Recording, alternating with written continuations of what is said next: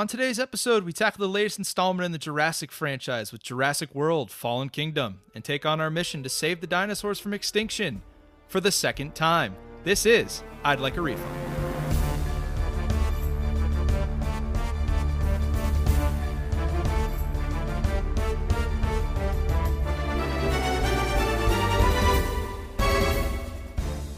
Welcome to the second episode of our I'd Like a Refund podcast. Once again, I am one of your hosts, Ryan, joined today as always by my friend Joel. Joel, how are we doing today? I'm doing great. I'm excited. This is one of my favorite film franchises in the world. I can't wait to talk about this. Yeah, it's going to be a good time. Everybody loves the Jurassic Park franchise, at least a little bit. Uh, then, of course, we have Cameron here as well. Cameron, how are we doing today? Yeah, I'm doing great. I'm excited to talk about this movie because I don't really care about the Jurassic Park movies, if I'm being honest. Wow. Okay.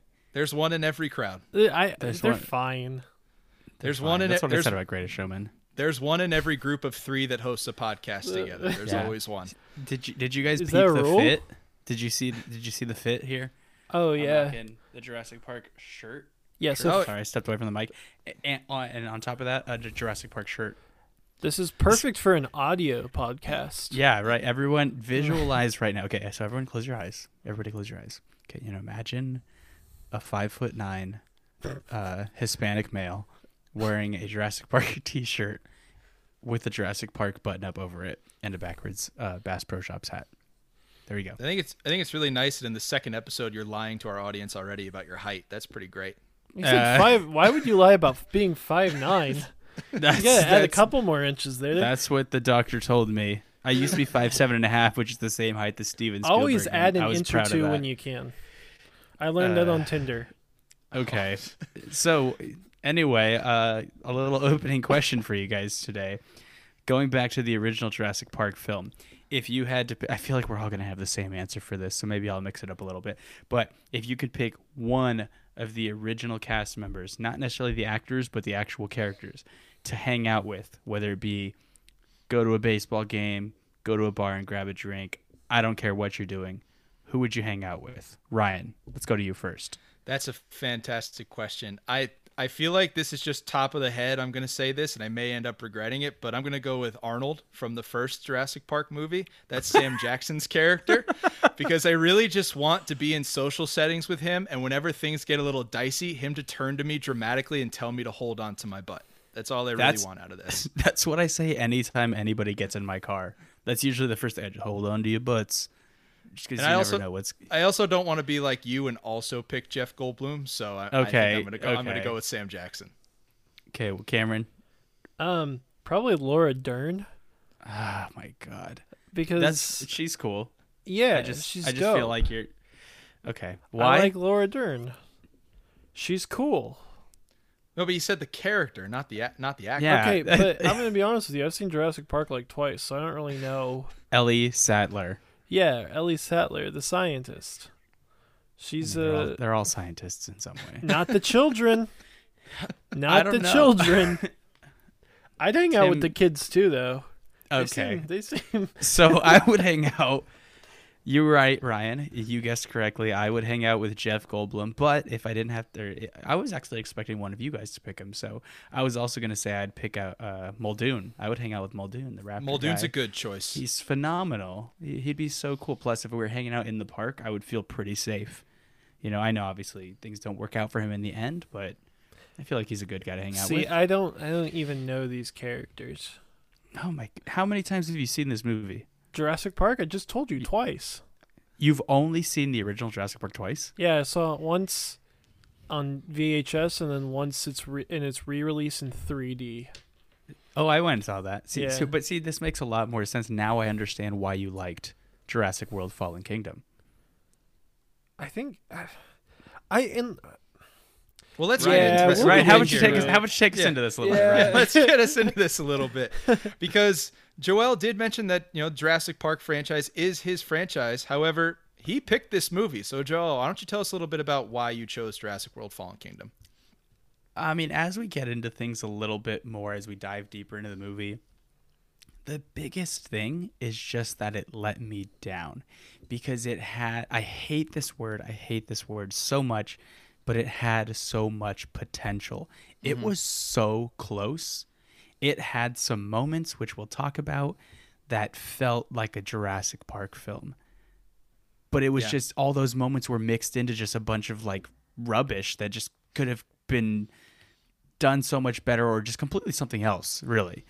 You know, but uh, like I said, as we dive deeper into the the the movie, the movie, as we go further along, I'll, I'll touch on those points a little bit more. Okay, I do want to push you on this a little bit though, though, because like Uh, you you are you did choose this movie with the understanding that like because for me when I watched it, I thought it was fine. I thought it was did what a blockbuster was supposed to do, and which I know is what you guys felt about The Greatest Showman last week.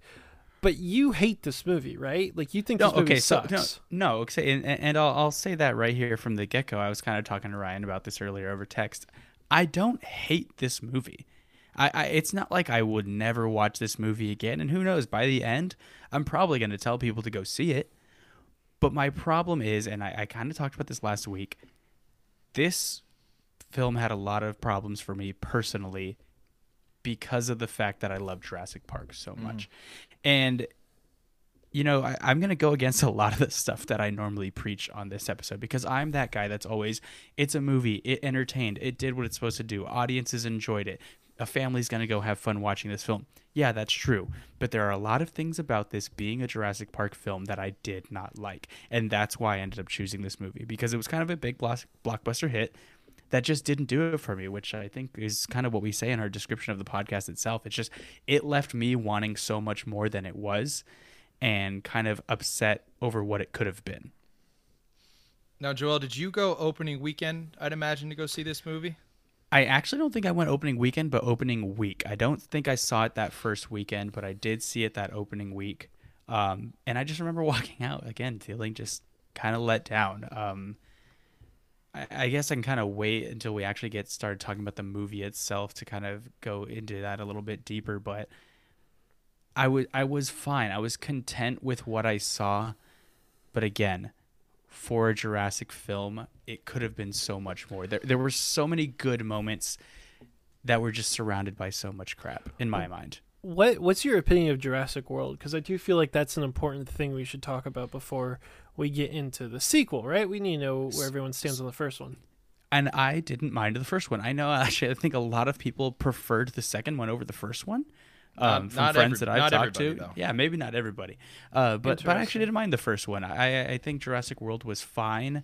Um, it had some great moments. It had again some classic Jurassic Park moments to it. Um, but I walked out of that one pretty happy with what I saw. It was about what I expected. I think after they set the precedent with this new, you know, quote unquote trilogy, whatever we want to call it, for Jurassic World with that one, I was expecting a little more out of the second film.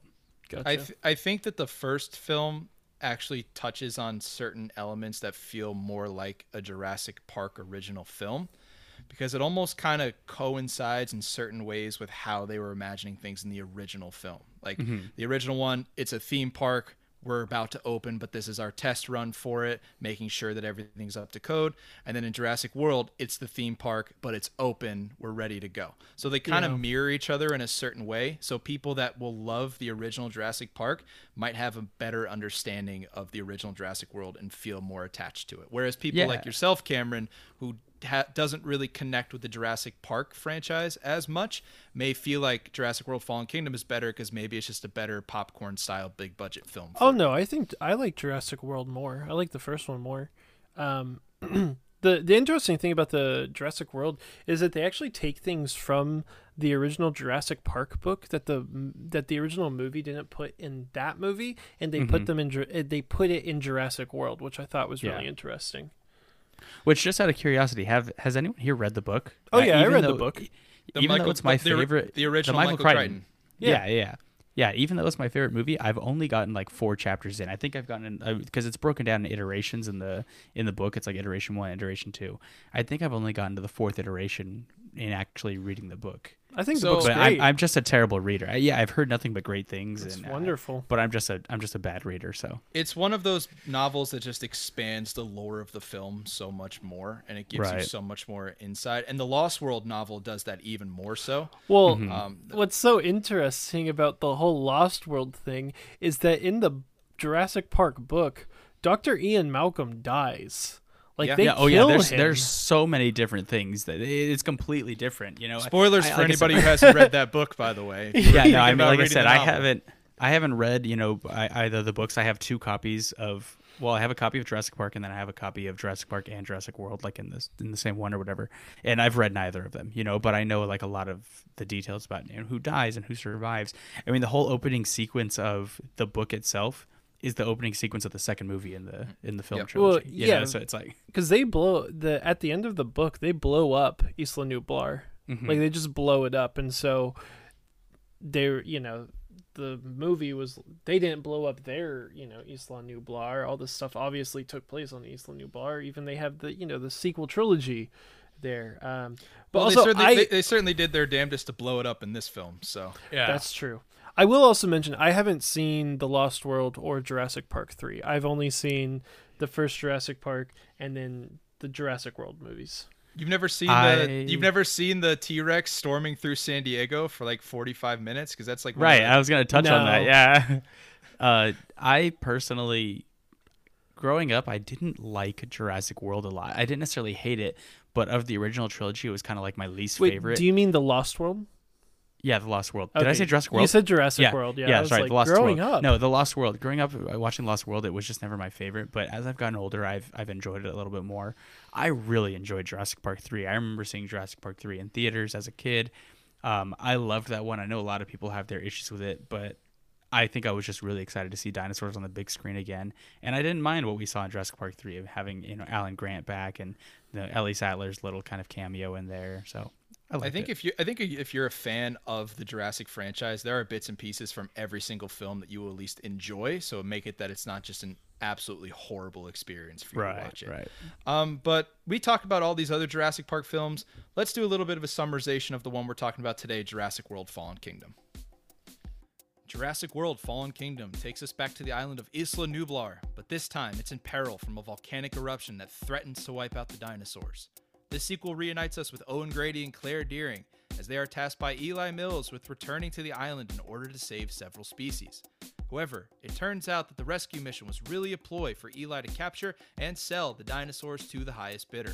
Meanwhile, Dr. Henry Wu's newest invention, the super intelligent Indoraptor, escaped during the auction. Our heroes prevail over this new species of dinosaur, but at the cost of letting the captive dinosaurs into our society, thus taking us into a new Jurassic World. So that gives us a little bit of background on Jurassic World Fallen Kingdom. Now, with this film, it was not necessarily very popular amongst critics, sitting at a 47%, but a common uh, common review style with this one is that the audience actually tended to agree with the critics. We don't see very often at a 48% with the audience.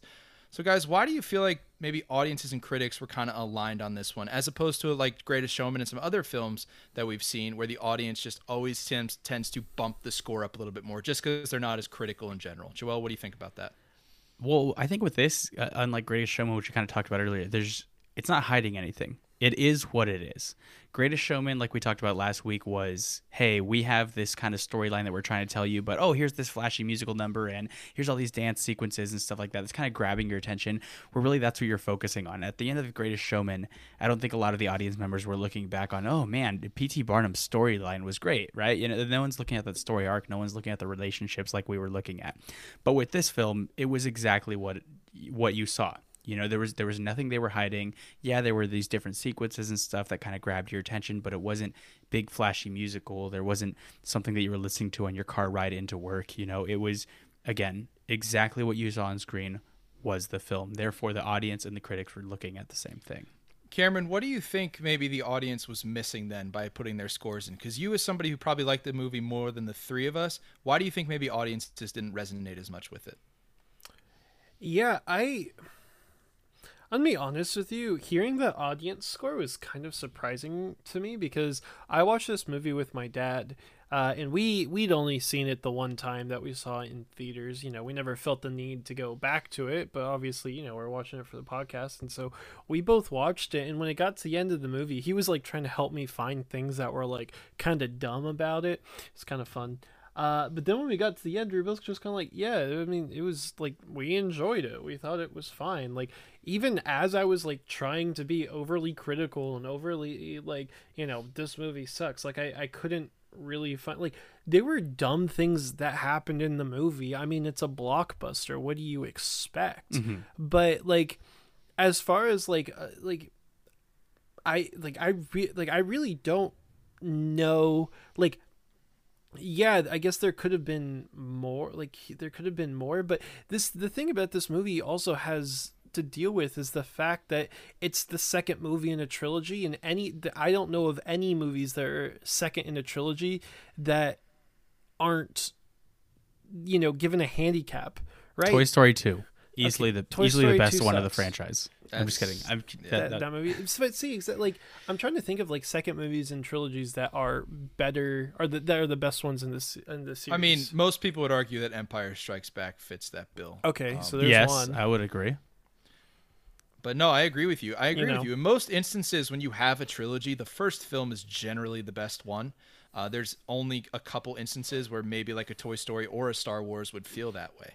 Or like even the Star Wars prequels, most people would argue that those films, the third one was the best one. Yep. But we're, we don't have enough time. Oh, in I thought you- episode I to thought- into the prequels. For some reason, my mind went to sequels, and I'm like, did you just say Rise of the Skywalker was the best one of the the, sequel- Skywalker, Rise The of the Skywalker. Skywalker. Okay, I- the Skywalker. I um no, Oh, but God. but Cameron, based based on talking to you, and I'm not I'm not trying to like like uh, attack you here. It's not really an attack, but it, it's kind of coming to, you know, it, it's coming into my line of sight here that. As I mentioned before, I think a lot of my problems with this movie are the fact that I'm such a big Jurassic Park fan. Because you have already told us you've only seen the original Jurassic Park twice. And like you were saying right now, oh, you finished watching it with your dad, and you were just kind of like, yeah, like it was fine. Like I don't see anything wrong with this. But I feel like the majority of audiences are very familiar with Jurassic Park. You know, like it's a movie that they enjoy a lot. So whether they've seen it a hundred times or so, you know, like myself, or it's just a movie that they've seen a handful of times, it's a film that they're at least very familiar with. They're very familiar with what the original felt like. Um, that going into this one and, and kind of seeing how it compares and contrasts. And obviously, they're different movies, a different trilogy, a, whole different world, essentially. Um, I think, again, uh, as we go into this, you're going to notice that a lot of my problems with this are the fact that it doesn't seem to fit with what the original film and even so the original trilogy kind of laid out for us. So we'll get we'll get more into that as we keep going. I mean, Jurassic Park as a whole is one of those like tentpole films, like especially for people our ages and our twenties. We gr- even though like we were probably still too young to really appreciate it as much. Most kids played with like dinosaur toys mm-hmm. growing up as kids, and Jurassic Park certainly was the film element to that that made us appreciate like dinosaurs even more so. So it's certainly one of those film franchises that people just they just know about it, like a Back to the Future, like a Star what year Wars, did any the those like that. original Jurassic Park come out? Was it 95 93 93 93 yeah. Oh, see, yeah. I see. I had another four years before I was born. Uh, at that point, Way to age yourself, Cameron. I know. I'm, I'm the young one. Well, we have the uh, critics and the audience scores sitting at roughly around the same percentage, but that certainly didn't stop people from going to see the film. The budget for Jurassic World Fallen Kingdom sits at about $170 million, but they made that back almost entirely in the domestic opening weekend, sitting at about 148 million, a little over that. Domestic box office total sits at about 417 million, and then worldwide, it was one of several billion dollar films that we've seen, sitting at 1.3 billion dollars as their final intake for the product. So, guys, clearly, just because audiences don't like this film, that doesn't mean they didn't go to see it. And this is really the first instance we're going to have here where it's people are going to see a film maybe because of the lore of the franchise, just because they know it's a popcorn style movie. This film, I believe, came out in June. Yeah, June June 22nd, 22nd. of 20, June 22nd, 2018. So right in the middle of the summer summer months coming in for the box office. So nobody really saw any reason to think that this was a bad film if you are someone at Universal, which is why they're moving on with the third the third installment of the franchise because if it makes all of its money, and we've learned that with film franchi- film franchises like Transformers, where people don't like them but they make a ton of money, so they keep making them. Is this film bad enough per se, Joel? And I'll ask you this since you kind of don't appreciate it as much. Is this film bad enough rating wise to justify continuing on with the franchise? No. And, and I'll touch on this a little bit more later, but I'm actually very excited for the third film. Mhm. But I think um, I think we yeah I think I know exactly what your reasons are behind that. Probably for the same reasons that they went back to what they're gonna do for this next one. But I want to before we get into like the real meat of this thing. There's two elements I like to go over. First, we have director J. A. But hold, on, how do you say his name? Bayona. Bayona. Bayona. Yeah, there it is. J.A. Bayona. Now, this would be his, looks like his fourth feature film. He started off in 2007 with The Orphanage, followed it up with The Impossible, then A Monster Calls in 2016, which is the film that got him brought on to do Jurassic World, Jurassic World Fallen Kingdom. He also has a couple television credits to his name. He did two episodes of Penny Dreadful in 2014, and his next upcoming projects, and this will be interesting. He's doing the pilot and second episode of the Lord of the Rings television franchise on Amazon. Tell me why I didn't know that was even going to be a thing. You You didn't even didn't know, know that was that? coming? I had no clue. Well, let me put it this It's ready. got like ready? a billion dollar budget. Like Guess no what? joke, one guess billion what? dollars. Uh, guess what? Everyone that's listening to this podcast right now, I have never seen a single Lord of the Rings film, Hobbit film, any of those movies at all. you I've just never you just bothered. You just you just instantly became the least likable member. Of oh, our I, I, that, and that's fine. I, I I've seen bits and pieces. I can't say I've watched an entire one, and what I've seen, I just it, it's just not for me. I'm not saying it's bad. I'm not saying I don't understand why people watch it. It's just not my thing. Maybe I need to give another shot, but just Lord of the Rings was never up my alley. Yeah, I've uh, I've never seen one either. Wow. I've never even seen bits and pieces. I've wow. Oh, so this is just going to be our last episode then, because Oh nobody's possibly going to listen after they just heard that. Oh, that is that is so. know. That's unbelievable. I can't believe. I can't believe I know two people that haven't I'm seen just it and not didn't know that huge about into the whole fantasy thing.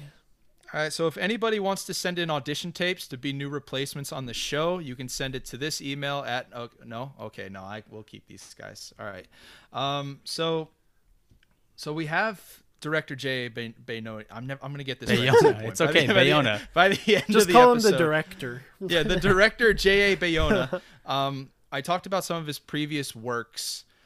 Let's talk a little bit about where Trevorrow's hands were in this franchise because he kind of passed it off to uh, Bayona when Trevorrow was supposed to move on to Star Wars. So, Joel, why don't you tell us a little bit about Trevorrow's handle on this franchise as a whole? Yeah, so he directed the first one, um, writer on the second one here, and I believe he's going to be the one coming back to direct the third one as well. Um, like you said, it was for Star Wars. The whole reason that he wasn't kind of on board to direct the second film, of course, big part of it though, executive producer, writing credit. Um, I think J.A. Bayona actually did a great job. I, I don't think the directing was the issue with this film in any way. I agree. Um, a big part of it for me was the writing, but I I don't want to put it on Colin Trevorrow uh, specifically and say that it was all him um, or uh, what's his name, the, the other writer. Do you have his name off the top of your head? Um, I can't Uh, think of his yeah, name. But yeah, it's uh, Derek Connolly. yeah, or Derek Connolly either. I, I, this I think it was just the story itself. I, the writing itself, like dialogue and stuff like that, wasn't necessarily bad. It was just the Oh, story see, itself that I was a disagree problem. with. I thought Yeah, the and there dialogue there were was some bad. dialogue, some cheesy dialogue sections, especially between uh, Claire and Owen. Um, that, that bar sequence, especially, was kind of like awkward and weird. Oh, but that, yeah, that's a bad sequence. the, the movie felt like the movie felt like it belonged in a movie. You know what I'm saying? Like it Yeah, very yeah, much yeah. felt like this is dialogue. This is a movie. right, You know? right. It's almost like they were reading off a teleprompter for some of their scenes. It just didn't feel natural. Some of these spots. I think I text Ryan that I think all of Justice Smith's uh, uh, Oh. screenplay just said ah like over and over again. That Like, Yeah. that's that scream that he has that they put in the trailer. Just that thing sticks with you, man. Like after you saw that the first time, it's such a like blood curdling scream that you can't get it out of your head. And I was Yeah. waiting for that part to come in when I rewatched it, just because I could remember again just how much I disliked that big scream that he had in the and film. you're talking about what him and Claire are in the bunker. yeah, when the Right, lava's yeah, yeah. coming in and the dinosaurs coming towards them. Yeah, that's exactly what I mean. Yeah, but uh, no, going back to J.A. Bayona, I, I don't think his direction was any problem with this. Actually, he he did a good job of the horror elements of the Yes. movie. He did a very good job with those those sections. Um, I just think story wise, it wasn't all there. Um, so I, I don't place any blame on him. If if they had said he was coming back to direct the third, I'd be happy with it. Um, something pretty interesting, and and maybe you guys were hoping to talk about this a little bit later. Uh, but I sent you guys the link to watch Battle at Big Rock, which was a short film that was released after Jurassic World It Fallen was like a, Kingdom. it was like a year later. right? It was It ta- 2019 like September of 2019. I thought I saw. Yes, and it takes place a little bit after. Um, so the writers for that were Colin Trevorrow, Who directed it as well? who also directed it. Um, and it was also written by, let me make sure I get her name correctly. Sorry, I'm pulling it up on IMDb. I like here. that should the have this ready. video was 10 minutes long, and so I was expecting, you know, a 10 minute short film, and it was like six minutes once you got past the Yeah. opening credits, and then the late credits with all the little videos in it, and so I was, I was just like, oh, this is actually only a six how- minute short. That's film. how they get, that's how they get to that bracket of YouTube. Get it over ten minutes to make more money off of it. So okay, so it was written by Colin Trevorrow and Emily Carmichael. I don't know about you guys. Well, I Cameron, you're going to disagree. Battle at Big Rock to me was I wouldn't say better than the entire Jurassic World Fallen Kingdom film, but Battle at Big Rock itself was much more of a Jurassic film to me than Fallen Kingdom was. Can I just And can I Emily just inter- Carmichael- can I just inter- can I just interject something real quick? For Go ahead, Battle yeah, go, go. Rock While it's on top of my head, that's a horrible title for the short. I think Battle of Big that either sounds like it like a Civil A War, war battle, film. or it's or it sounds like like a season of MTV's The Challenge. Like it's like it's not a good title at all. Yeah, the short so- the short film is incredible, but they could have done so much and, and more with the, the, title. short film was great and it was like i said written by trevor and, and emily carmichael and that's going to be our writing team for the third installment of Oh, this franchise okay. so i'm very excited for that uh, i think derek connolly is also going to be part on board with that But uh, Trevorrow can't really write. Like I know he did the, I know he did the, um, the short, but he wrote Book of Henry, and that movie was so bad they took Star Wars away from him. right but i'm not thinking about book of henry or star wars i'm thinking about jurassic park Uh huh. So, uh, like I said, I I think that writing team did a good job with Battle at Big Rock, and I'm excited to see what they do with the third film. If if they stay along the lines of what they did with that short, I think we're in for a very solid third film. Does he have a writing credit on Skywalker? I'm not sure. I think well because he wrote the original script for number three, I would imagine that he would still. and I think some he has a type of credit. writing credit. on it. So Yeah, but he only really has that because of the- because of the whole thing, yeah. right because his script got scrapped, but they Nope. still. Took Oh yes, he does. Yeah. Yeah, story okay. by his Story story by- by. Okay, I mean, but tr- he tr- had a whole script. yeah. Uh, what was it called? The Fate Rise of the no. I bet you remember that whole script got leaked. and- Yeah. yeah, Yeah. yeah, yeah. We all read that, or a lot of us read that. Yeah. at least. Um, well, Trevorrow, I mean, Trevorrow got Jurassic Park back at the forefront of people's minds with Jurassic World because as much as people may like The Lost World and Jurassic Park 3, it certainly has its flaws and they took a little break in between um, just trying to gather themselves again. And he Jurassic World, say what you will, that is a very popular film, more popular than the sequel that they had. Oh yeah. So, so he was able to bring Jurassic Park back into the cultural phenomenons that we have going on right now.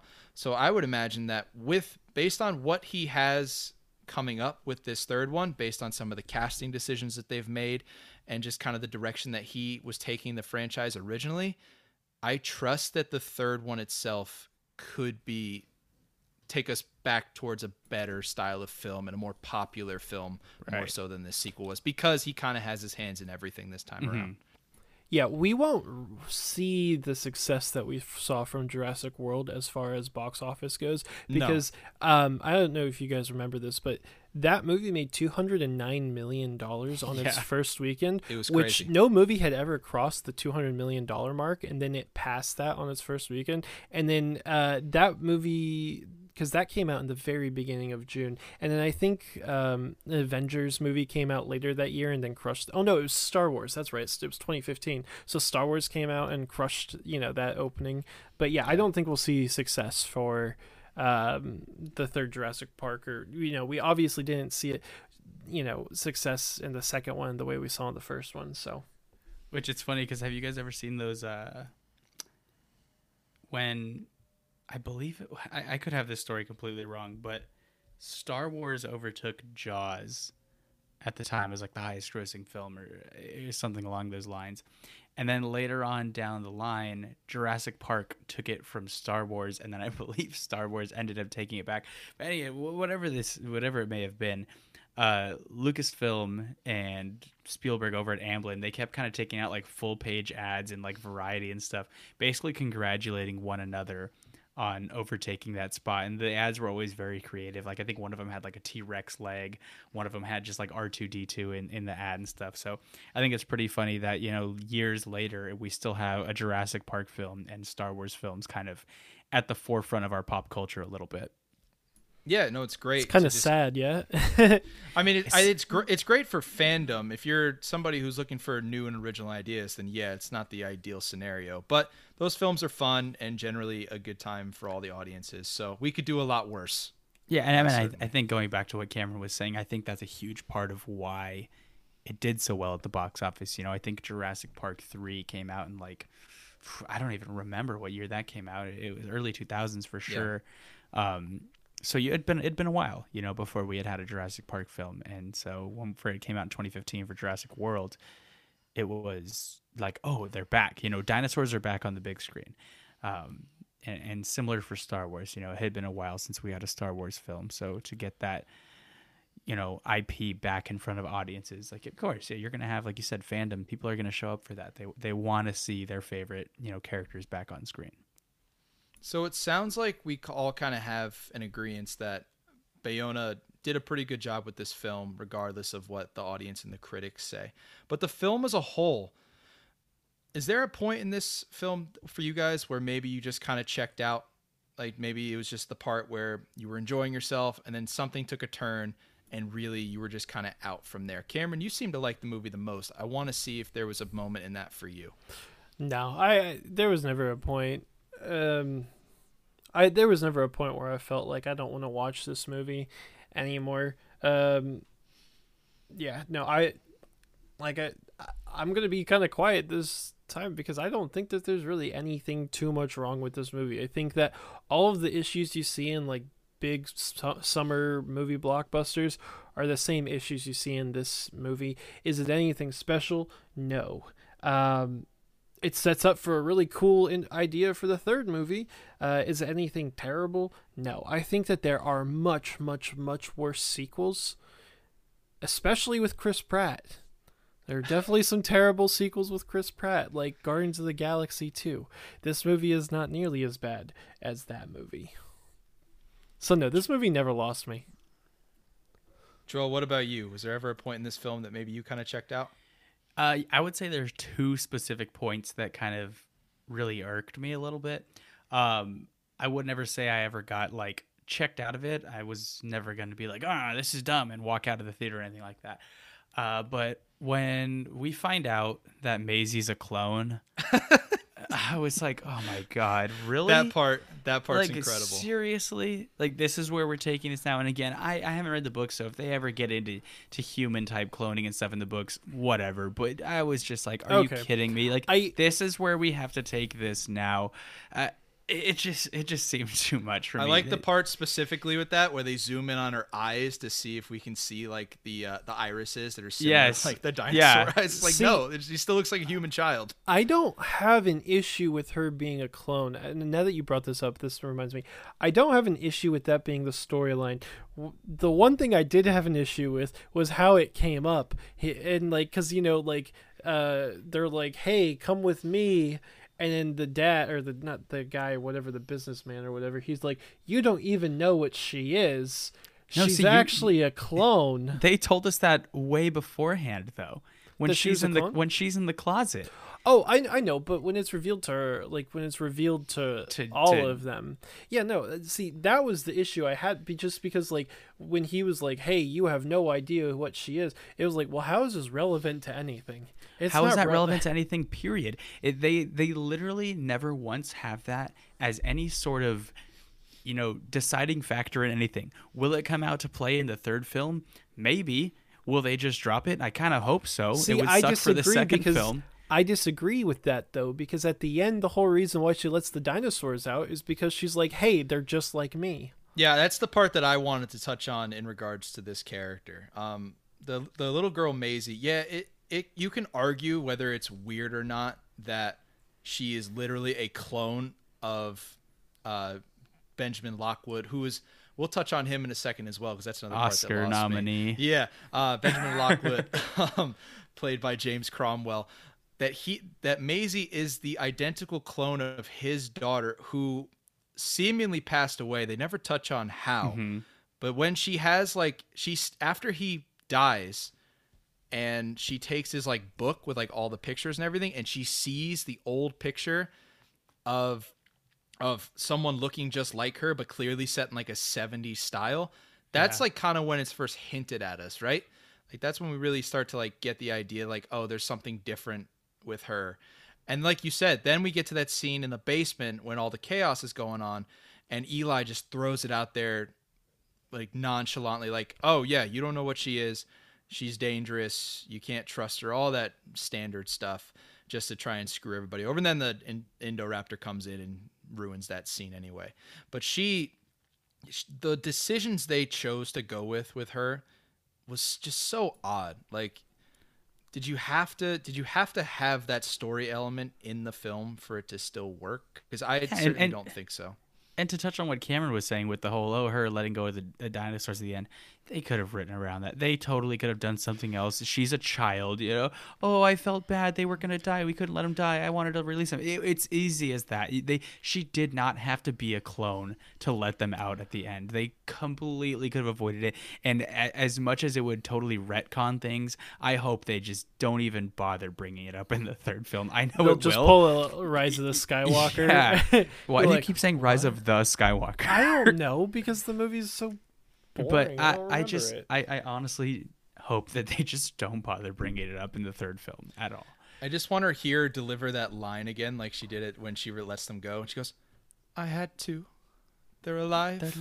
Don't like get me, me. wrong. I think she's dumb as hell. Like I No, like but on actually- my notes, I have Don't say, don't say that about a, about a child. no, No. she's dumb. No, okay, and, and to be completely honest, I actually think that the actress you know, for the child she, she did a pretty good job. Yeah, she was that fine. last line is pretty terrible. It's that so last line funny. is so cringe, and, and the way she delivers it. That was like the one line. It was like, "Here, this is your most important line," and then and that was the line she delivered the worst.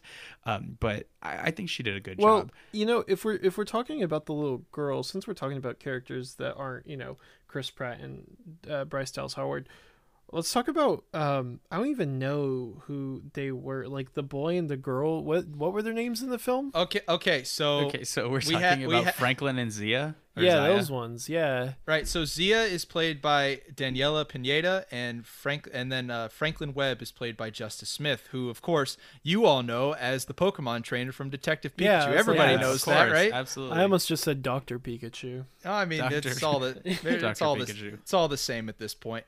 Um, Cameron, what do you what do you want to say about those two characters? So like I wrote down on my notes that they're the Rose and Finn of Jurassic World because because they introduce these characters and they're like, "Hey, here are these characters," and they're like, "Oh, by the way, we have nothing to do with them." Like, like we're like, what what were their whole what was their whole I, purpose? I, I, again, I, I completely agree because I have no.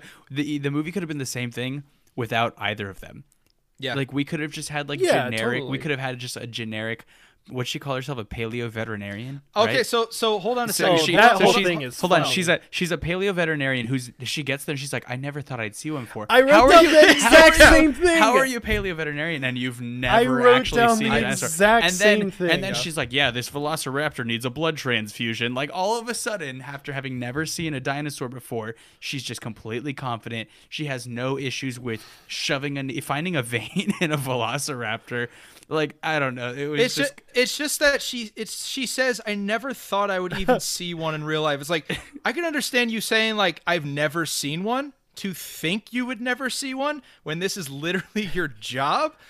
I don't understand I was that. Like the same thing. I was like, why'd you pay all this money to go? Why not just become like a human doctor? yeah. You know, but like I'm gonna pay all this money to be a um, a dinosaur doctor, and then I'll probably never see one anyway. Like, you must come from a pretty rich background if you're just like, hey, I'm just gonna learn how to take care of dinosaurs. But then even also- I'm also- never gonna see one. But then also she's fine at the job. It's just like it, that she has to be good at the job for the movie to happen. So you take that line where you think right away, she doesn't have any experience in this. Why are you here? And then it goes to yeah, I did a blood transfusion from T Rex blood into a Velociraptor, and everything went fine. She's gonna be great. It's like well, then why did you tell us that she was basically so inexperienced? And also, all of those doctors that worked at Jurassic World in the first film, because you know they had doctors on staff there. Mm-hmm. Did they all die? Because uh, why I- not that- bring one of them? Right. Well, okay, that's the same thing I would say for Justice Smith's character of Franklin. I would have been just as happy if we got to the island and they were like, "Hey, here's Billy Bob. Um, he's gonna help you out with all the tech stuff." And it wasn't this character they were like trying to develop from the beginning of the film, you know? Because even in that scene in the bunker, then maybe we get to see that guy die. Right, I, Yeah. said, I said that like I'm like, oh, maybe we get to see him die. No, if he's just this character who's been in the film for five minutes, he's helping him out in the bunker. That dinosaur gets in there, kills him, and Claire escapes. Boom, that is fine. But instead, we It's we have to- fine. yeah, It's fine. instead we're in there with with Claire and, and Franklin, and Franklin's just screaming the whole time.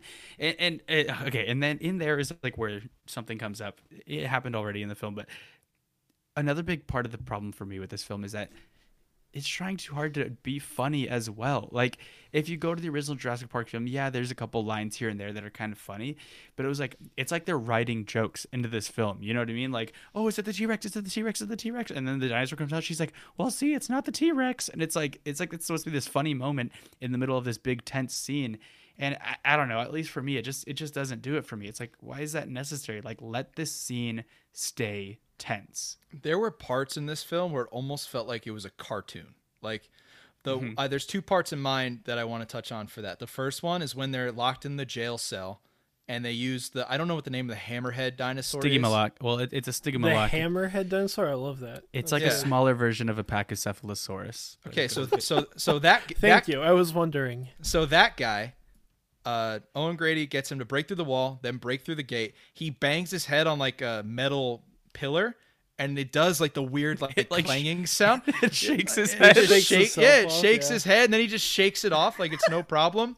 And then and then he does the same thing when he's stomping around again later. It was like a cartoon dinosaur. And then the other one is with the Indoraptor. This one, this one kills me. When the military guy uh, who's collecting the teeth, which Oh, he's I already know what you're collecting- gonna say, yep. he's collecting dinosaur teeth so he can build a nice necklace out of them. He literally says as a line, "Oh, this will make the nice centerpiece for my necklace." It's like, my, my guy, you're like a you're like a 70 year old war veteran. Like, why are you building a dinosaur necklace? Like, you could do so much more with your life. But he goes into the cage. A cage is locked with the Indoraptor, the most dangerous dinosaur that we've ever seen. The cage is locked. He tranquilizes it, not knowing whether it worked or not to trank him opens the door, goes into the cage, goes to pull the tooth, and then as he's not looking directly at the face of the Indoraptor, the Indoraptor opens its eyes and cracks a smile and smiles at, at, the at camera. the camera. At the Oh camera. my god. It's like what? Why? Like Okay. this is. I this don't is have so- anything and- wrong with that. I'm and going to be honest with you. I think it's where- fine. Uh, but no, but that's where the comedic parts don't need to come in. You can't have this directed like a horror film, like but like they're trying to go with, and then also throw those elements in because they just clash. It's not the right comedic style for this kind of film. See, I Ca- Cameron's- I completely disagree with that. Cameron's gonna go back and rewatch the first film, and and he's gonna be mad when the T Rex doesn't look at the camera and wink before eating Gennaro off the toilet. He- he's he- I remember Like- that scene. No, but I thought I thought it was I thought it was kind of self-aware because I do feel like this movie was a bit self-aware. And like and so I don't necessarily see anything wrong with the wink. As a matter of fact, both my dad and I laughed at that sequence. So I know you guys say it feels like they're like adding humor in to try to be funny, but like I legitimately thought that that was a nice moment. and it's I think a, that's- it's not I even think- a matter. Go ahead, Ryan. I think that scene is funny, but it's not funny in the context of the film. It's funny because it's so out of place that it Yeah. makes you laugh. It's not. Yeah, it's not a matter of these scenes not being funny or the jokes that they're writing not being funny. They don't fit. They they don't fit with this with this franchise and, and maybe i'm wrong maybe this new franchise that's where they're trying to take it but i try and picture this type of writing and like these jokes and stuff being put into the original film and me liking it as much as i do it, it, I, I just can't Okay, but then okay, so but then I, I have an issue.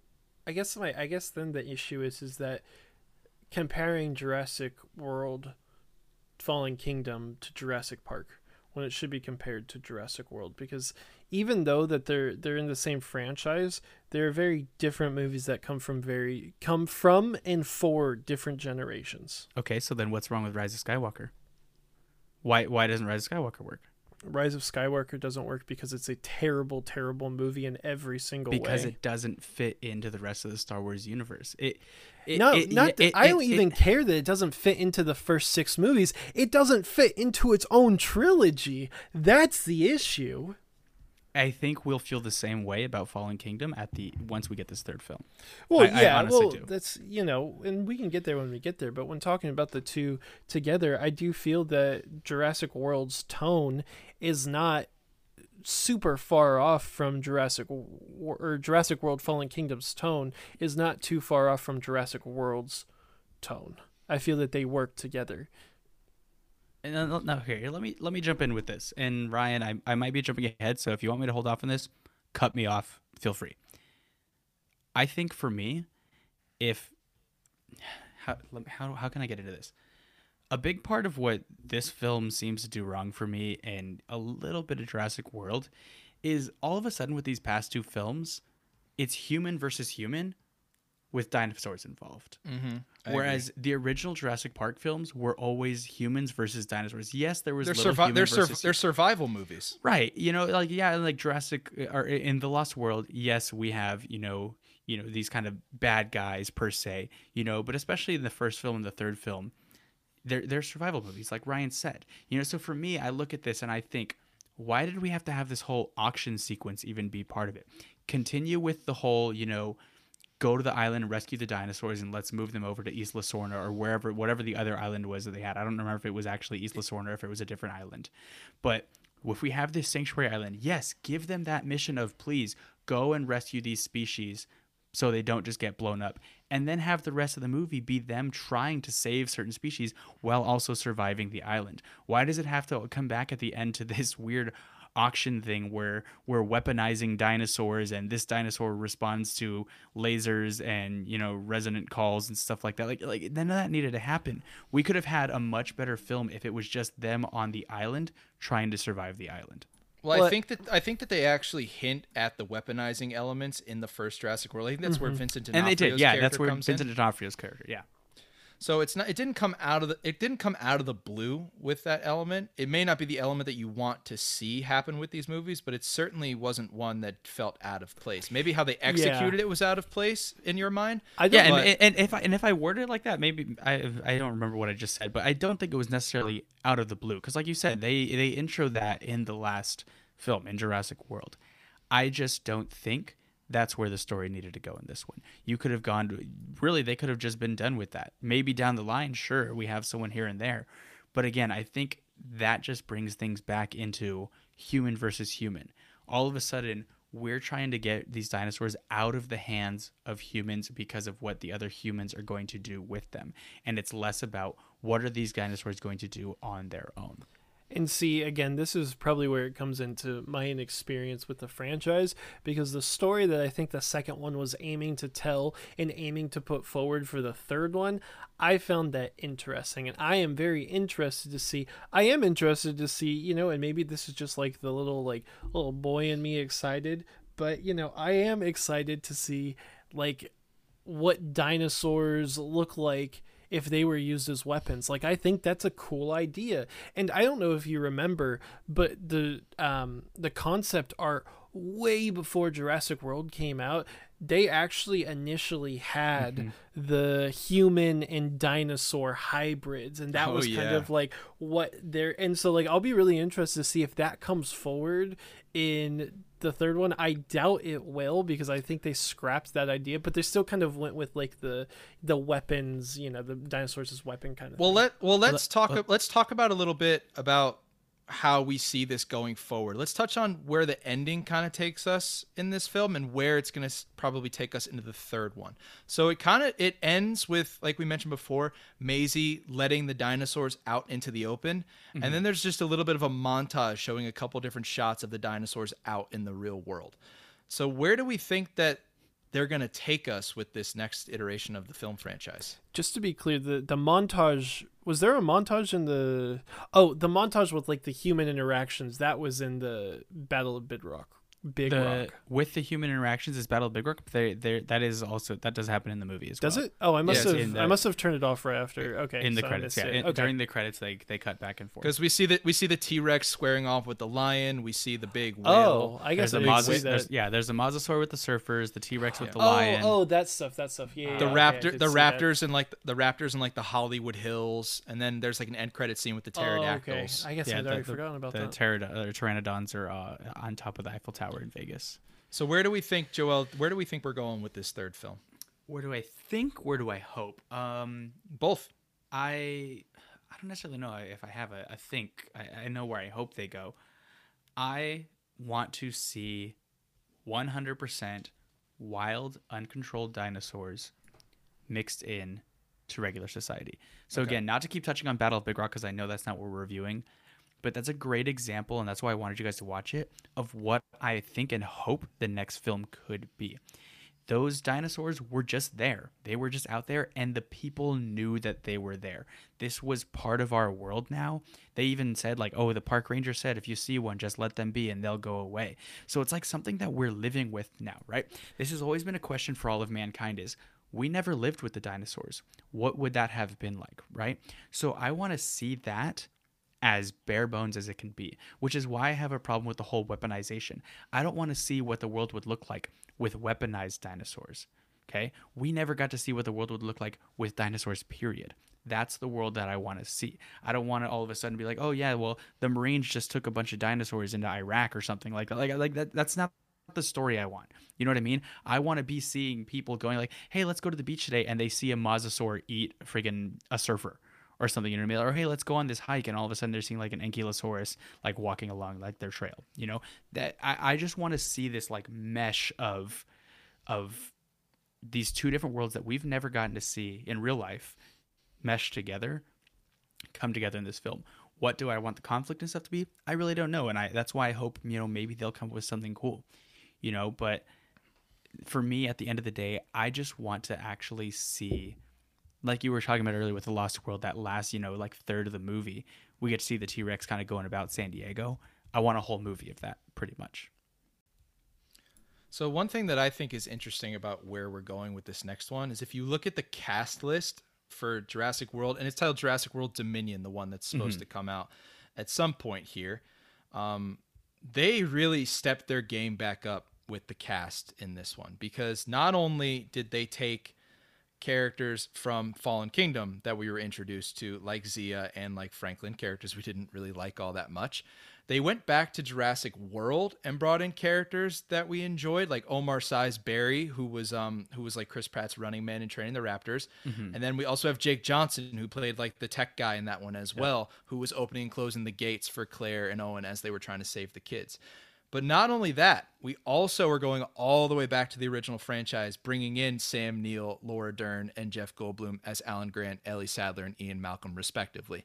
So it seems like, and I, I don't think they're ever going to stop making Jurassic franchise films, but it feels like they're almost putting a nice crescendo on this iteration of the story by bringing in all these elements coming together. What do we think about them kind of just kind of bringing everything in Jurassic Park history together in one film. Well, kind of going back to what I expect or what I want from an ending, I do think it's interesting. I am interested in what the timeline is going to be for Dominion because um, obviously um, the short film Battle at Big Rock was set a year after the events of what we saw at the end of Fallen Kingdom. And so I'm interested, since that already came out, are they going to set uh, Dominion after Battle at Big Rock, or are they going to set that before? Because I know one of the things I was really interested in what w- is what was going to happen right afterwards. Words like um, one of the things that we got in Fallen Kingdom that we hadn't really gotten too much in any of the other Jurassic Parks was now it was a little bit more on the head, but they but they kind of got into like the political aspect of like the dinosaurs you know there, there, was at the very beginning they're like the us is like hey well we get involved with you know saving these dinosaurs or whatever. So uh, especially with like um, you know how the media works today i think it would be very interesting to kind of see civilizations re- or society's reaction to oh my god dinosaurs are out in the world. And as we saw, they ex- they do come to accept them. I thought that that was an interesting idea. What you were saying, Joel, is like they were just like, oh yeah, I guess there's just dinosaurs here. Like they weren't freaked out by the fact that they saw a dinosaur.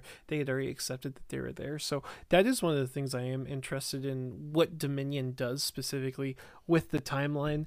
Um, and then Ryan, as far as you asked, um. Yeah, I mean, if they want to end all this kind of story of Jurassic Park, or Jurassic World or whatever. That's cool. I don't know how they're going to do like I they'd have to just get rid of dinosaurs, which I think would be a, you know, an interesting I like how are they going to get rid of the dinosaurs? Are they just going to kill them all? I don't know. What what I'm excited to kind of see in this next one, going back to what you're talking about with bringing in the original cast, is Alan Grant was all about the Raptors, and he understood yes. how dangerous they were. He understood that they were the apex predator. You know, even above the T Rex. At the end of the day, as big as the T Rex is and stuff like that, the Raptors are really what you got to worry about, right? Yep. In contrast to Owen Grady, who, and this is a huge thing that I, I'm surprised I haven't brought it up yet, who trains the Raptors, and we see him, you know, getting the Raptors to be vulnerable and you know, the, when he when uh, Maisie's watching the videos of him and he's like, "Oh, I'm gonna pretend to be hurt," you know, and we see Blue will come up and kind of like snuggle him, like, "Oh, are you okay?" Like, like that's not what the Raptors are supposed to be or have ever been. But these past two films, that's what they're showing us, right? So I'm very curious to see Alan Grant and Owen Grady kind of coming together, and because it's know, it's because it's different ideals. Yeah, absolutely. They're, kind of polar opposite, you know. And I'd be kind of interested. I feel like the way they're going to take it is getting Alan Grant to kind of understand and accept like this is what they can be, you know. Um, but it'll be interesting to see how they take that because, like you said, they they have kind of opposite ideals there on how the Raptors should be treated or at least thought of. Um, so it'll be interesting to see how how they kind of match up there. I think as long as they utilize the old cast in the appropriate way, because mm-hmm. one of the things that I had a problem with, and I want to transition us into like some of these smaller detail issues that come up in the film to create a little extra discussion. But one of them in particular that bothers me is bringing in Jeff Goldblum for Fallen Kingdom to literally put all of his shots in the trailer to help sell the movie and then mm-hmm. never use him again. Yeah. I don't think this new film is going to go that route because they didn't they made it such a huge deal that they were bringing the origin bringing in the original 3 leads from Jurassic Park. I don't think they're going to go that way, but I am concerned that it is a possibility because of how they treated Ian Malcolm in Fallen Kingdom. From what they've all posted on their Instagrams, because I follow all of them there, it, seems like they were on set for quite a while. Yeah. So yeah. I'm I'm feeling like they're actually going to have good roles from what I've heard from other cast members and from Colin Trevorrow on his Twitter and, and etc., it seems like they're actually going to be pivotal parts of the movie. They aren't just going yeah. to be people who are in the movie for no reason. What you were talking about with the Jeff Goldblum thing, really that was one thing I had an issue with because they because it was all supposed to be from the same hearing, right? When he was like giving his opinion. Yeah. And they yep. used it at the beginning and yep. then they used the same exact thing at the end. And it was yep. like that makes no sense it logistically.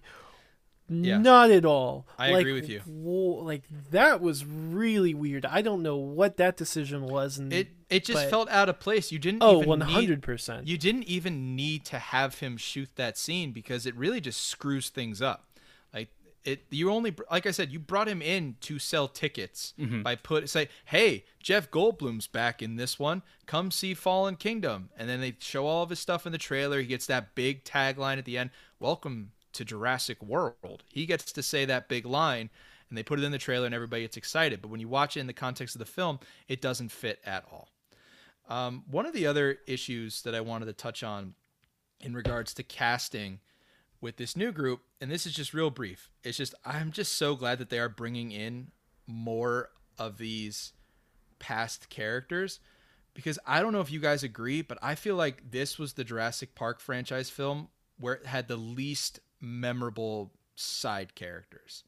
Like they just didn't really like. We talked about uh, Franklin and Bash, or no, excuse me, Franklin and Sia. Sia, that's her name. Sia? Zia, Zia, Zia. Sia. Yeah, yeah. Can we, just ta- say Zia is probably the worst negotiator I've ever seen in my life because I was rewatching that movie and there's and uh, shit so when they turn on blue and they all shoot blue or whatever and then they turn on Chris Pratt's character she goes and she pulls the gun out and she's like you're to have to take me with you or else the raptor's to die. And they're like okay one why'd she need to pull the gun on them? That was you know a little and st- I don't know what that was. But then five minutes later, we find out Chris Pratt is still there. So she was just like, "Oh, hey, by the way, you can just leave my guy here to die." Not use any of the leverage that she had with like, "Oh, hey, the Raptor's going to die," but we'll just leave Chris Pratt's character here in the middle of a volcanic eruption. I guess he'll die. And then when she saw him, it wasn't like a surprise, like, "Oh, I'm glad you got here alive." It was just like, oh yeah and he wasn't like hey you left me to die i th- i thought that that was ridiculous I think I, mean- can. I, I think I can kind of overlook that a little bit because, like, I mean, let's be real. After we saw how many guys there were, like, like he says, you know, I don't remember what the line is, but he kind of tells her, like, I think we got you outnumbered here. You know, like if she was gonna be like, okay, like I'm the only one who can keep this raptor alive, but also you have to keep him alive, or I'm gonna shoot each of you one at a time. Like, well, like no, what- you but know, she could like- just be like she could just be like well y- you know i just thought i was just like why would you not try to get chris pratt to come with you too I mean, I, yeah, I, I get what you're saying. I, I just don't think there was any anything she could have said that would have gotten them to be like, yeah, okay, we'll we'll save him. There's nothing that- she there's nothing she could have said to make her an interesting character to begin with. okay, yeah. Uh, that does remind me though, like going back to the whole comedy thing, like him escaping the lava. Like, oh my god. oh i thought Why that did- was funny I- exactly. Why? Why do we need that? I don't want. That. I don't want to be watching him rolling around on the floor and and let me flop my leg over all weird and wick. I don't know. It's just it just unnecessary to me. i liked it All right, so I want to move on to just a couple key details in the film that maybe screw up the plot a little bit before we move on. Um, one in particular, um, we have Ben Lockwood, who again is played by um, by James Cromwell, who is supposedly the co-creator of Jurassic Park and all of these science experiments with the dinosaurs. Why did we not hear about this guy until the fifth film in the franchise? The Yeah. supposed partner of John Hammond. yeah i was gonna say is that something because i just don't remember was that something that was ever brought up in previous No. films no it no, was just I, like no, it's just brand new. okay and it does it just it's one of those things that's just like why you didn't have to make him make it sound like this guy's been around the whole time. Just have him be the person that bought it like the after Hammond died. Just do that. And i know they had the the other guy in the, in the, pre, in the yeah Masrani who dies in the helicopter crash. Just have him work for this guy. Like he doesn't have to be the new owner because you're gonna you're gonna be like well where's this guy been the entirety of these 20 plus years that we've been doing these films? It just really uh, really stuck out with me um, another one that bothers me um, the claire and owen relationship there's n- I don't know why they decided to break them up after the first film just for them to get back together again in this one.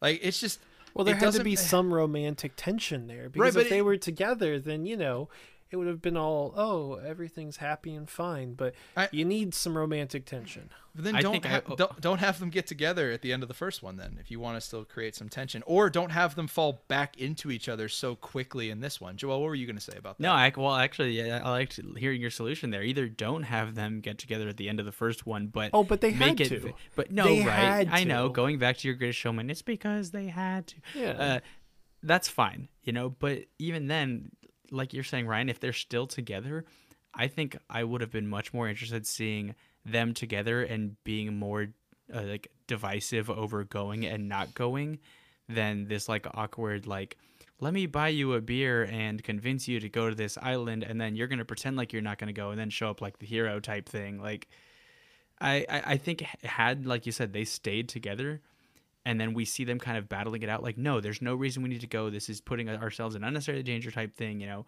And you know well we have to save them and you know these are my babies. I, I think i would have preferred that. Well, I actually wanted to touch on this subject of their relationship a little bit further, and I wanted to see if you guys would agree with me on this. In the first Jurassic World film, we see Claire more of thinking like the dinosaurs are just assets that they can mm-hmm. make money off of, whereas we have Owen that treats them like they're living animals, like part of our ecosystem. Am I right so far? mm-hmm.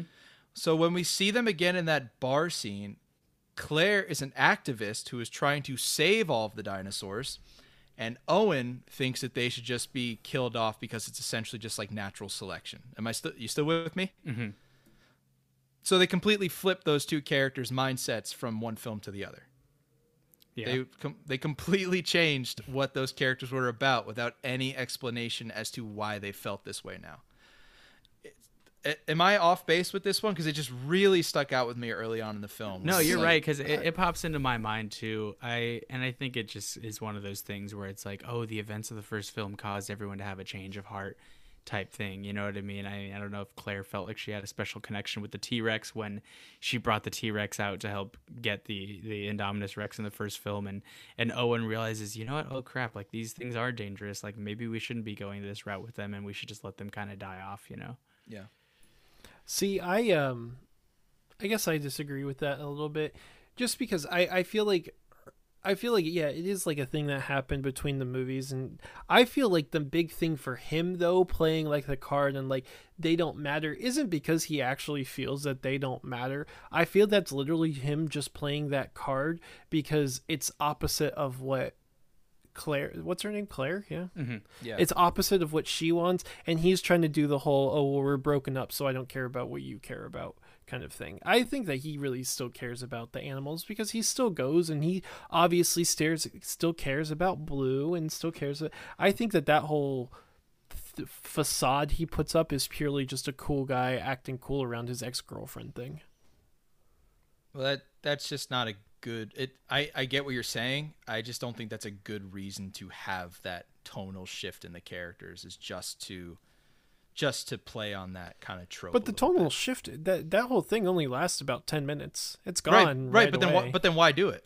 Why even do it? Well, that's Why- why I'm saying I don't think it's a I don't think it's a character thing. I think it's just him being cool with his ex girlfriend. But the but Claire also completely flips.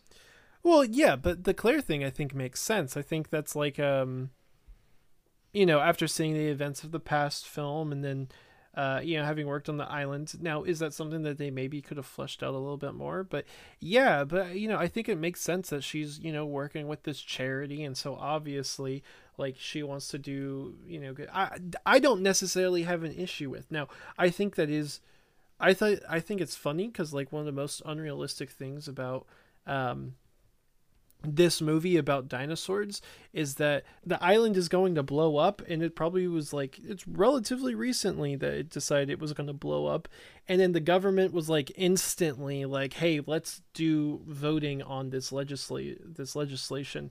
The US government does not work that fast. It is that was way too quick for the US government to work. I thought that was quite funny That's a good. That's a good point. We certainly it takes very way. it takes way too long what they finally just had rulings about facebook privacy laws and how long has facebook been out too long.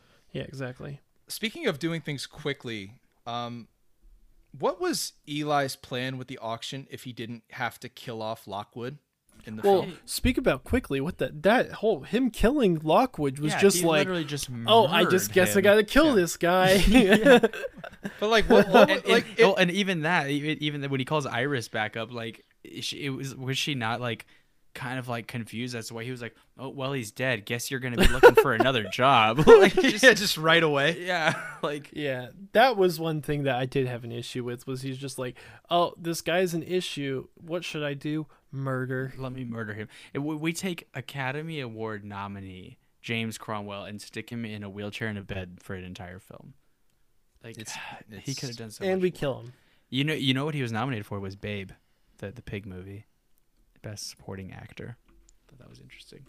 That's yeah, that's true. That is pretty good. Um, and then just uh, one more I wanted to touch on. Jurassic Park is very well known as a franchise for two things, in my opinion: the islands, the homes of the dinosaurs, and of course the carnage behind interacting with them. Mhm. In this film, and I actually timed this because I was curious about this. I wanted to see how much of this film was spent on the island. 52 minutes. Tw- Or, no, well, yeah. no, 25 minutes spent from when the helicopter lands on the island to when Claire drives the Jeep onto the boat. Well, that's what I was 20 gonna say. They they leave the island at the 52 minute mark. Yeah, 25 minutes in total is spent on the island in a movie that is two hours and eight minutes long. And, the set and this, go ahead, real quick. No, yeah. I was gonna say that's exactly what I was getting at earlier. Is I want them on that island. I don't want them in Yeah. someone's house or this mansion that has this giant lab and basement underneath of it. Like, uh, I want them on the island. that's where they it does. Need to be. It doesn't feel like Jurassic Park when you're sticking everybody inside of a mansion running around. It doesn't feel that way. But it's not Jurassic Park. It's Jurassic World. It's, it's the not. Jurassic Park franchise, is what I'm talking about. but they got to do something different. Like that's the thing. You've had all these movies that are set on the island.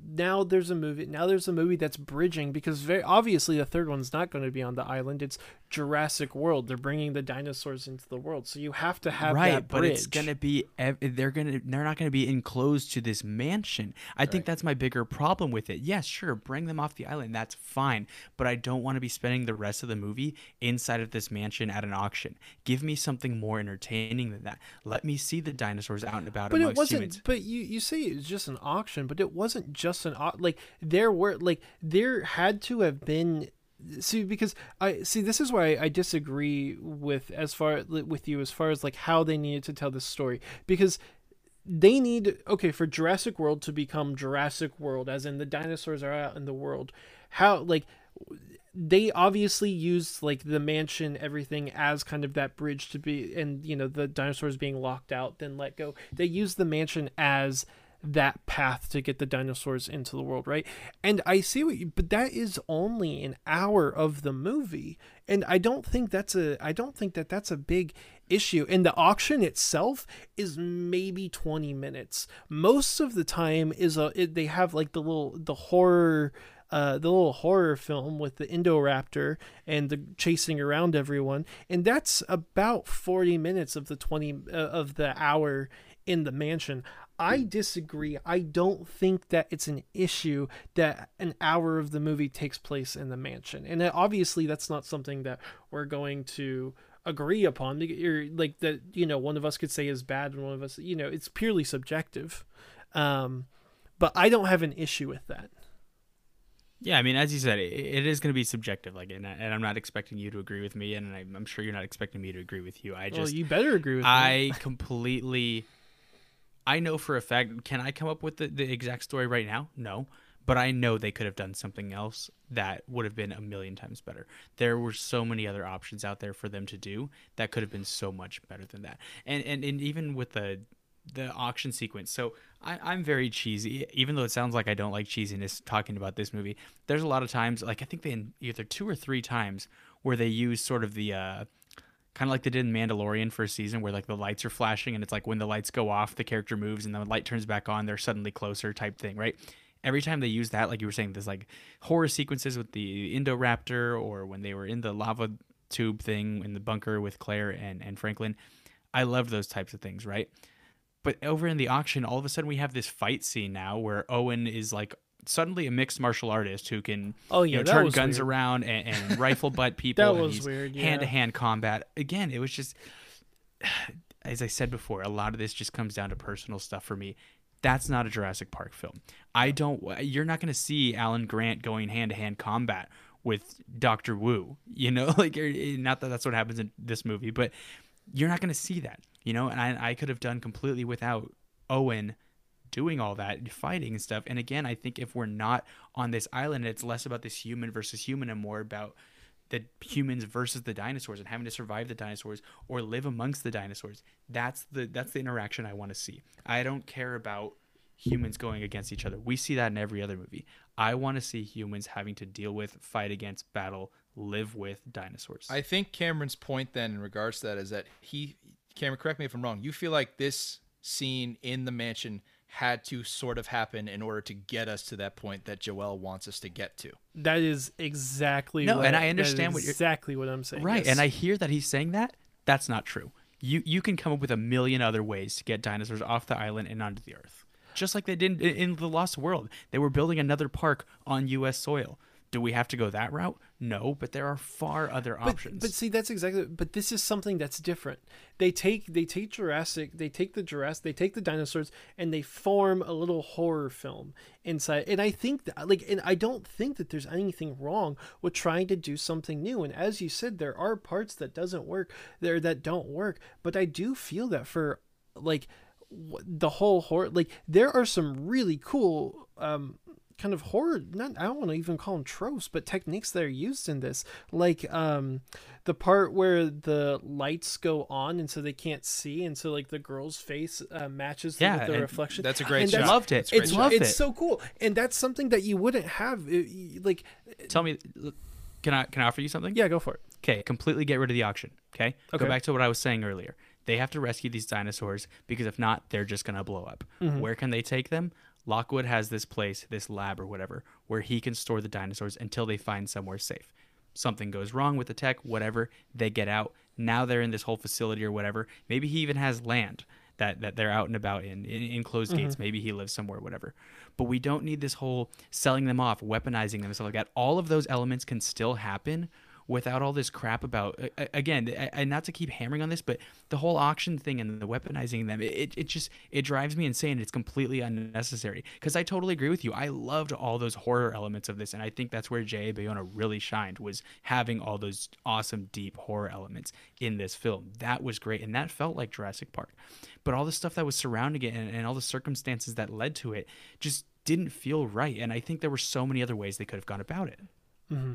See, I I disagree with the whole not wanting like the dinosaurs to be weaponized or whatever.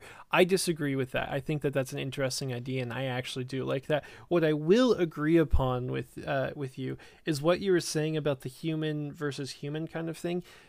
They they failed massively in that aspect here because the villain uh, Eli Mills is not interesting in the slightest. He is very much like I am a bad corporate man, Yeah. businessman. I'm the word. Like eh, he was very much like right. The fact that he killed the grandpa just like instantly, like not even thinking about like they completely failed there. I feel like um um what's the doctor's name? Henry Wu. Is that what henry wu Yeah, yeah, Henry Wu. I feel like his character is maybe a little bit more interesting because he was because like he was seen as like the bad guy in the first one right? Like if we had to choose but like in this one he actually showed restraint like no we're not ready for the prototype to go forward kind of thing.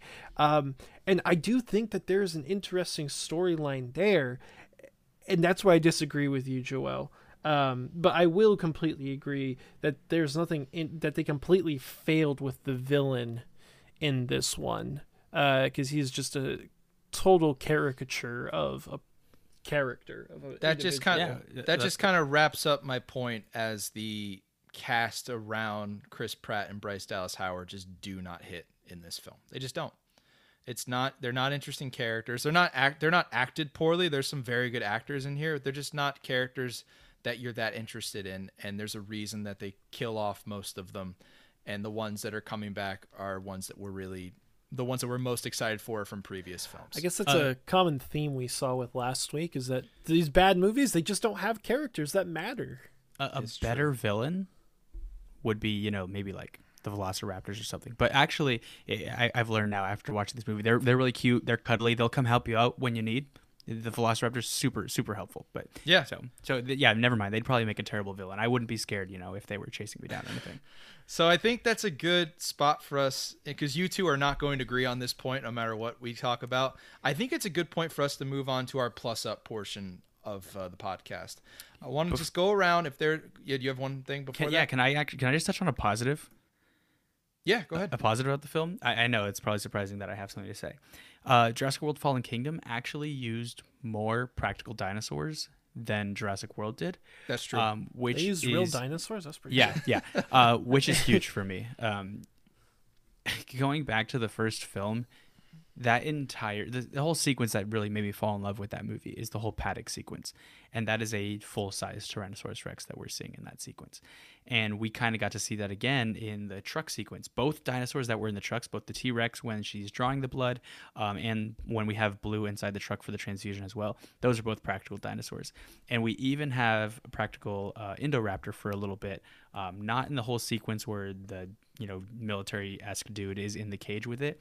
But when the indoraptor's kind of first coming out we're seeing like the flashes of light um, and you can just kind of see the outline of its face. That's practical and i don't know if maybe anyone else could tell but literally just those simple flashes of the indoraptor's like silhouette looked a million times more real than the actual indoraptor that we see later on in the movie. But i just want to commend them for using more practicals in this one because that's what this franchise needs um, is, is those practicals and, and kind So- of touching back on the magic of the original film. So if you have that positive take from it, and that is a good one, I think that's something we could all agree is better off as opposed to just using CGI for everything. In regards to something that you think you could do in this film to make it better, Joel, what do you think that could be? Yeah, so my my note here is get rid of the whole auction thing, which I know I've pounded away at that over Yeah. and over again. Um, but kind of like I talked about earlier, i i I can either go with my solution, which is keep them on the island for longer, let them go and try and rescue the dinosaurs as as they are proposed to do so, but have that become more of a survival type thing. Um, let them have to kind of outlast or outlive outlast the dinosaurs on the island a little bit. Outlive, longer outplay, yeah, outlast. yeah, Outlast Survivor. Um, have to kind of survive on the island a little bit more. But I, I will agree with Cameron. I understand how that can be something that we've seen a lot already. If they're gonna bring them back over to you know you know the U.S. or whatever, I still want to see more human versus dinosaur. This movie felt way too much human versus human for me. You know, small town people versus corporate, whatever you want to call it. It, it wasn't the angle that I'd like to see them take. I want more dinosaur versus human. I've said it a hundred times in this episode. I'll say it a hundred times more. That's what this film needed, and that's what this franchise needs. Cameron, what do you think would be something, as the person who probably liked the film the most, do you think there's something that they can improve on if if we could go I mean, back? yeah, I mean, there's I like I I know I've been defending this movie quite a bit, j- just because I feel that I, I I want to make it clear. I don't think this is a great movie. I think this movie is fine. I think it is okay.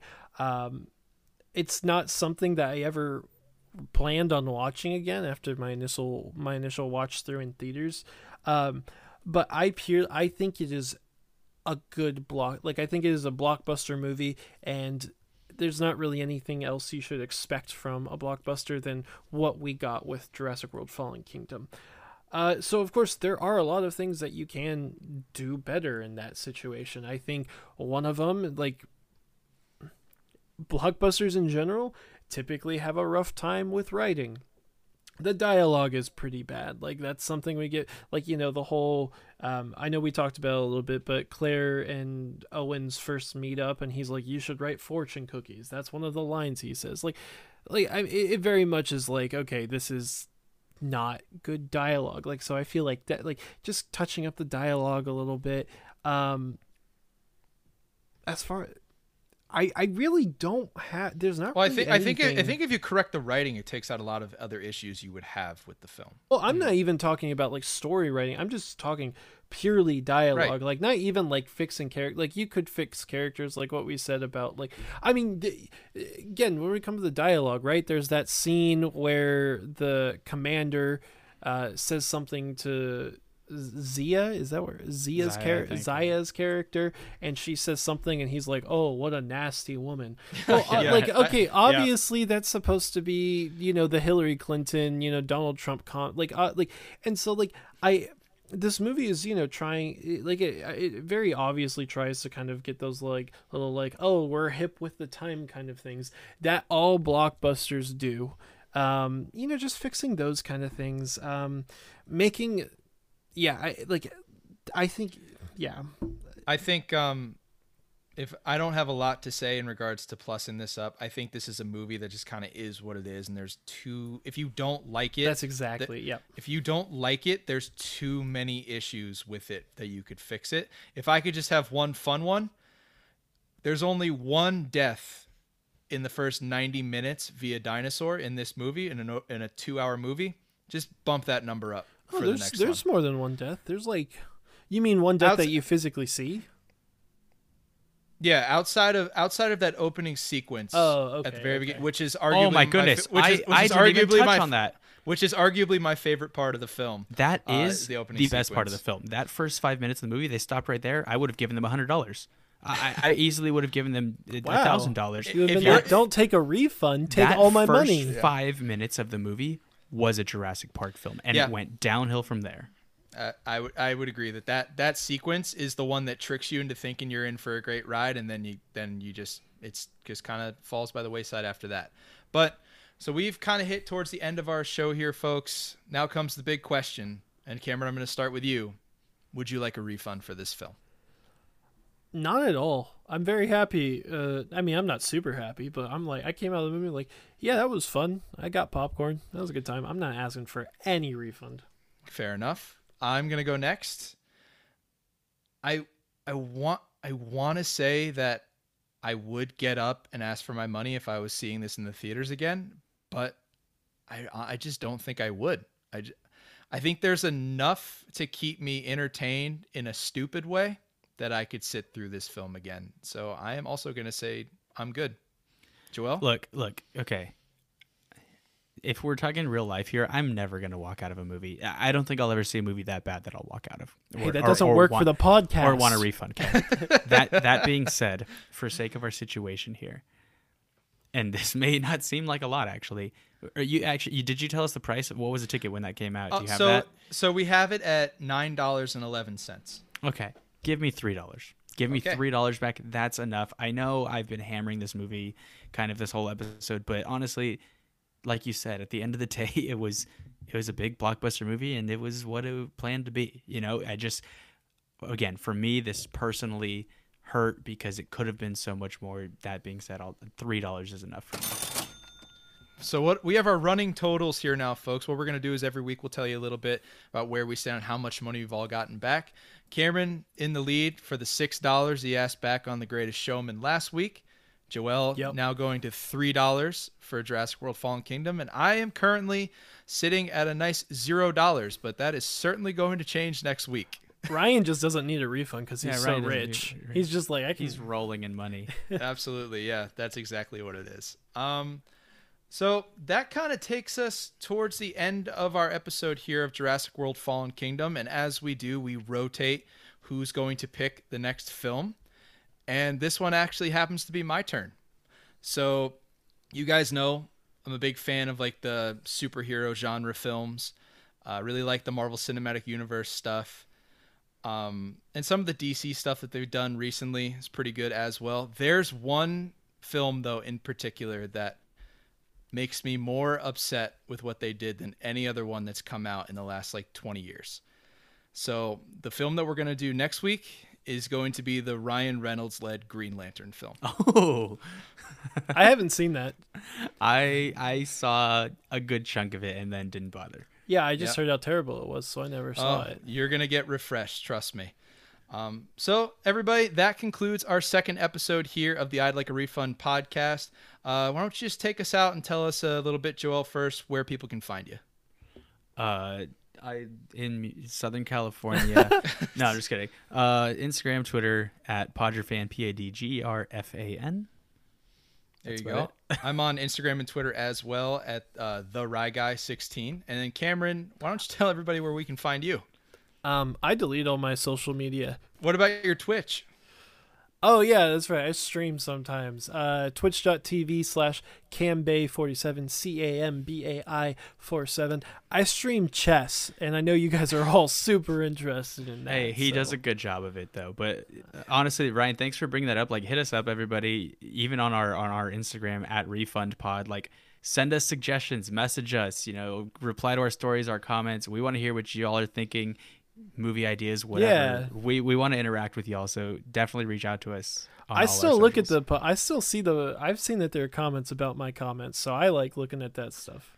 Uh, we appreciate you all following along with us on Apple, Spotify, anywhere else you can listen to your podcast. But that'll conclude our episode here today. Again, for Joel, for Cameron, I'm Ryan, and thank you again for joining us here on the I'd Like a Refund podcast.